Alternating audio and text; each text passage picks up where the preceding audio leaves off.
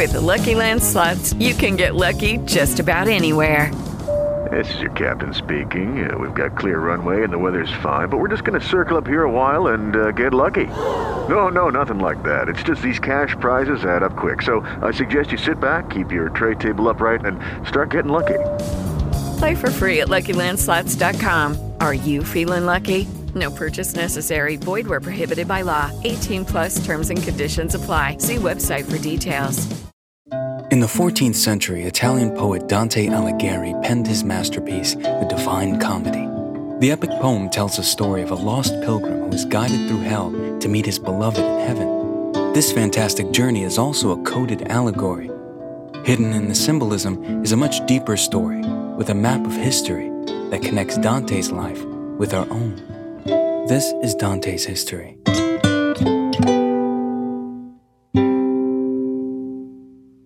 Inferno, Canto 6. Howl the rain maketh them, like unto dogs. One side they make a shelter for the other, oft turn themselves, the wretched reprobates. To sum up the poem so far, a lost pilgrim and his ghostly guide are traveling through the circles of the inferno on a journey made possible by divine intervention. In the previous canto, the duo traversed the second circle where they encountered Minos, the judge of the dead, and the hurricane of damned souls caught in the winds of lust. After hearing the sob story of one of the damned souls, the saddened pilgrim faints. In this canto, the pilgrim enters the third circle, where he encounters the demonic Hound of Hell. We'll learn about the uncomfortable existence of the damned in this circle and speak with a Florentine citizen nicknamed the Hog. Here, the poet shifts his commentary from the private life of the subjects to the public life. Dante is beginning to address the root causes of the civil war in his hometown of Florence. The canto begins with our hero returning to consciousness. This is the second time our poor pilgrim has fainted. Unlike the turbulent boat ride across the Acheron, it wasn't fear that caused Dante to faint in the second circle. The pity he felt for the lustful lovers filled him with such sadness, he was left confused and overwhelmed. He quickly realizes he is in a new area of the inferno, one filled with more torment. Heavy rain falls down on the residents of the third circle. It's a cold, unrelenting downpour, a mix of hail and snow, filthy water. The circle is loud. The pounding rain is mixed with the typical din of howling pain, groans, and something else, like a constant thunder. It's the sound of barking. Guarding this realm is the ferocious three headed beast known as Cerberus. Most may remember Cerberus as the twelfth and final beast of the Greek tale The Twelve Labors of Heracles. But the infamous Hound of Hades appears in many tales. The beast is usually depicted as a giant dog or dog like. In one 6th century tale, the Hound of Hades isn't a hound at all but a poisonous snake. The constellation known as Cerberus is a three headed snake, not a dog. Other tales depict a dog with a mane of snakes or other reptilian qualities. This is probably alluding to the beast's half reptile mother, Echidna, the mother of all monsters. Cerberus is usually described as multi headed, but in some cases, he has as many as 50 to 100 heads. In the Aeneid, Virgil describes Cerberus as vast, filling a cave from end to end. Some interpretations see Cerberus and his three mouths as an allegory for the sources of human hatred or human strife. Another interpretation is that the three heads are the three ways a soul can enter the underworld, be it by natural causes, or the cause of someone else, or by accident. Cerberus has also been interpreted as an allegory for the all consuming earth. The Greek word kreoboros means flesh devourer. Heracles' capture of Cerberus could be interpreted as him overcoming his earthly desires. Dante seems to somewhat echo this relationship with the earth. When Cerberus confronts the pilgrim and his guide, Virgil distracts him by scooping up some of the foul earth and tossing it into the mouths of the beast. Dante follows tradition, giving Cerberus dog like qualities, with large tusks and a black coat and red eyes. He describes a perpetually furious and ravenous monster, constantly barking while it rampages around the circle, ripping various souls to shreds with its claws. The damned souls here can only lie in the foul mud, tossing and turning as the rain beats down on them. The pounding rain, endless barking, and their own cries bring them to the verge of deafness. The existence of the damned here is one of pure discomfort. After distracting Cerberus, Virgil and Dante continue along the circle. The damned are like mere shadows. Their bodies are forever hollow, symbolizing their insatiable hunger in life. One of the shades sits up when he sees Dante approaching. O thou that art conducted through this hell, he said to me, recall me if thou canst. Thyself was made before I was unmade. This shade is asking Dante if he recognizes him, for he died after Dante was born. This obsession with wanting to be famous is the first indicator of who this man is. The pilgrim doesn't recognize him, but asks the damned soul to jog his memory and gives him a series of questions that the shade carefully answers. He says he's from your city, meaning Florence, which he refers to as a city overflowing with envy. He says the citizens called him Ciacco, and he was known for his gluttony. This is the sin of he and all who inhabit this circle. Ciacco, in the Tuscan dialect, meant hog or pig.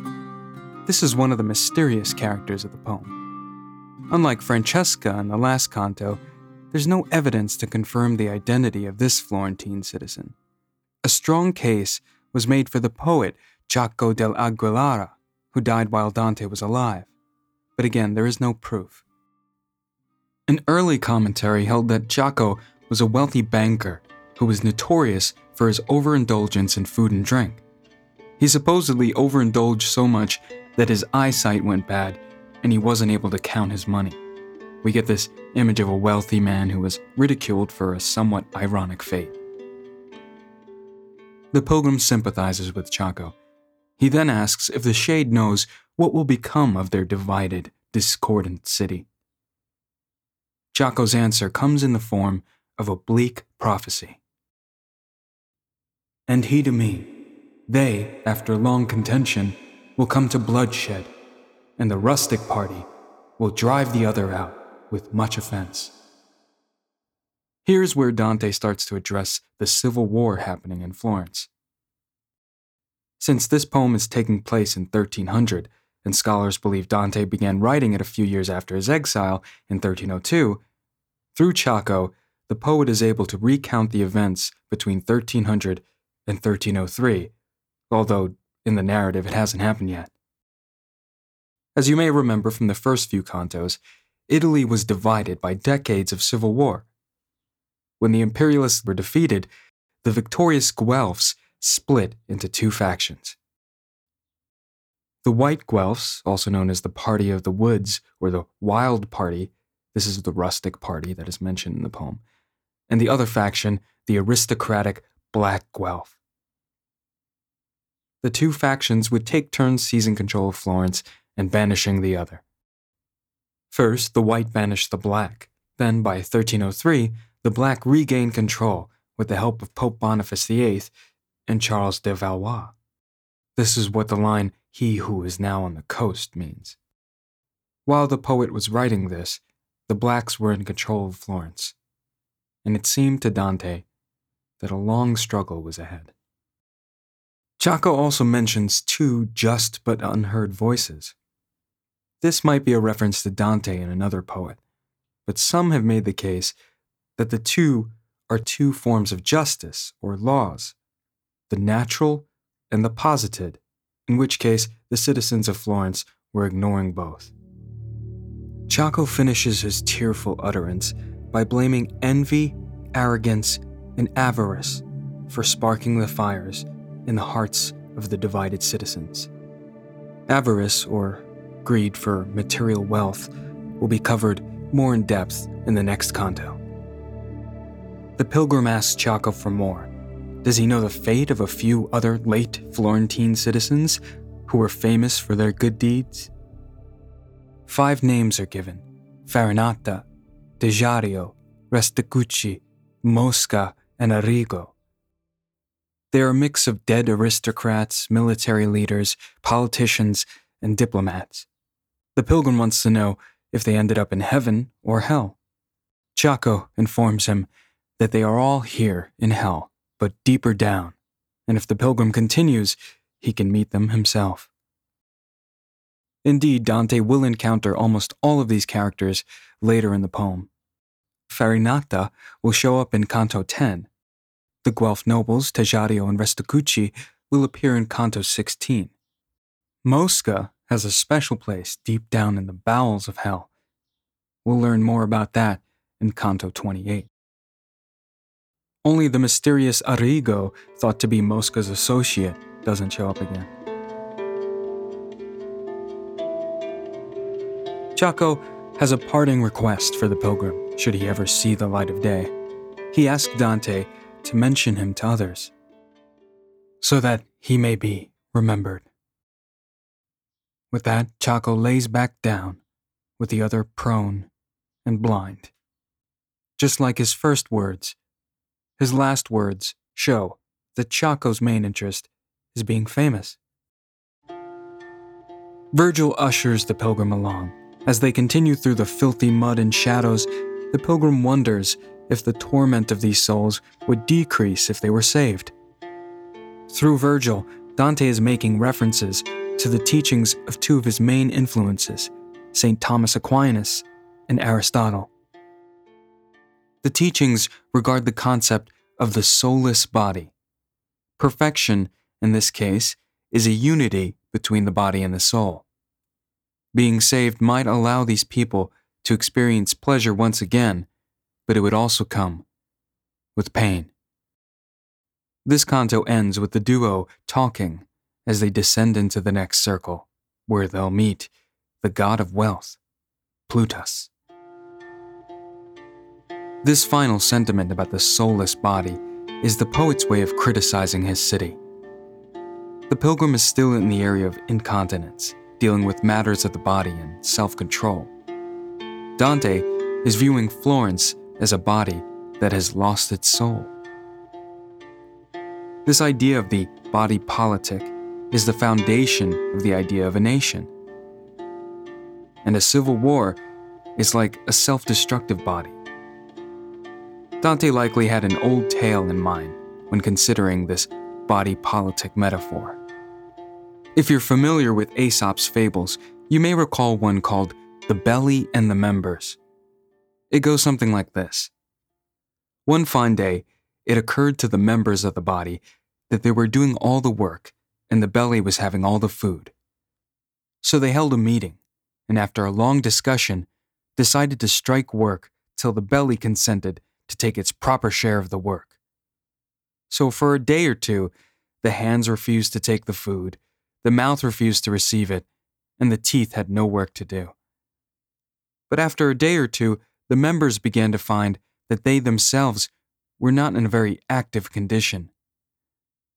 The hands could hardly move, and the mouth was all parched and dry, while the legs were unable to support the rest. So thus, they found that even the belly in its dull, quiet way, was doing necessary work for the body, and that all must work together, or the body will go to pieces.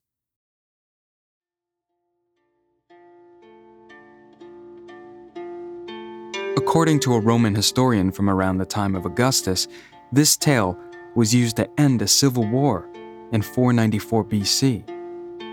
The war was between the ruling class patricians and the working class plebeians. And it was a patrician by the name of Menenius who helped forge a compromise between the two classes.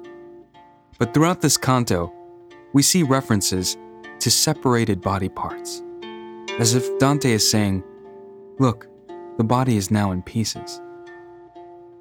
And as Ciacco states, this is all because of envy, pride, and greed.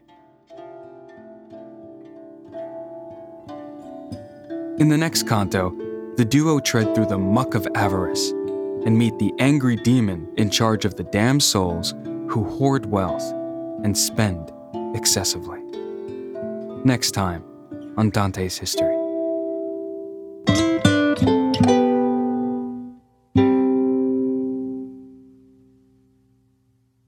With the Lucky Land slots, you can get lucky just about anywhere. This is your captain speaking. Uh, we've got clear runway and the weather's fine, but we're just going to circle up here a while and uh, get lucky. No, no, nothing like that. It's just these cash prizes add up quick. So I suggest you sit back, keep your tray table upright, and start getting lucky. Play for free at LuckyLandSlots.com. Are you feeling lucky? No purchase necessary. Void where prohibited by law. 18 plus terms and conditions apply. See website for details.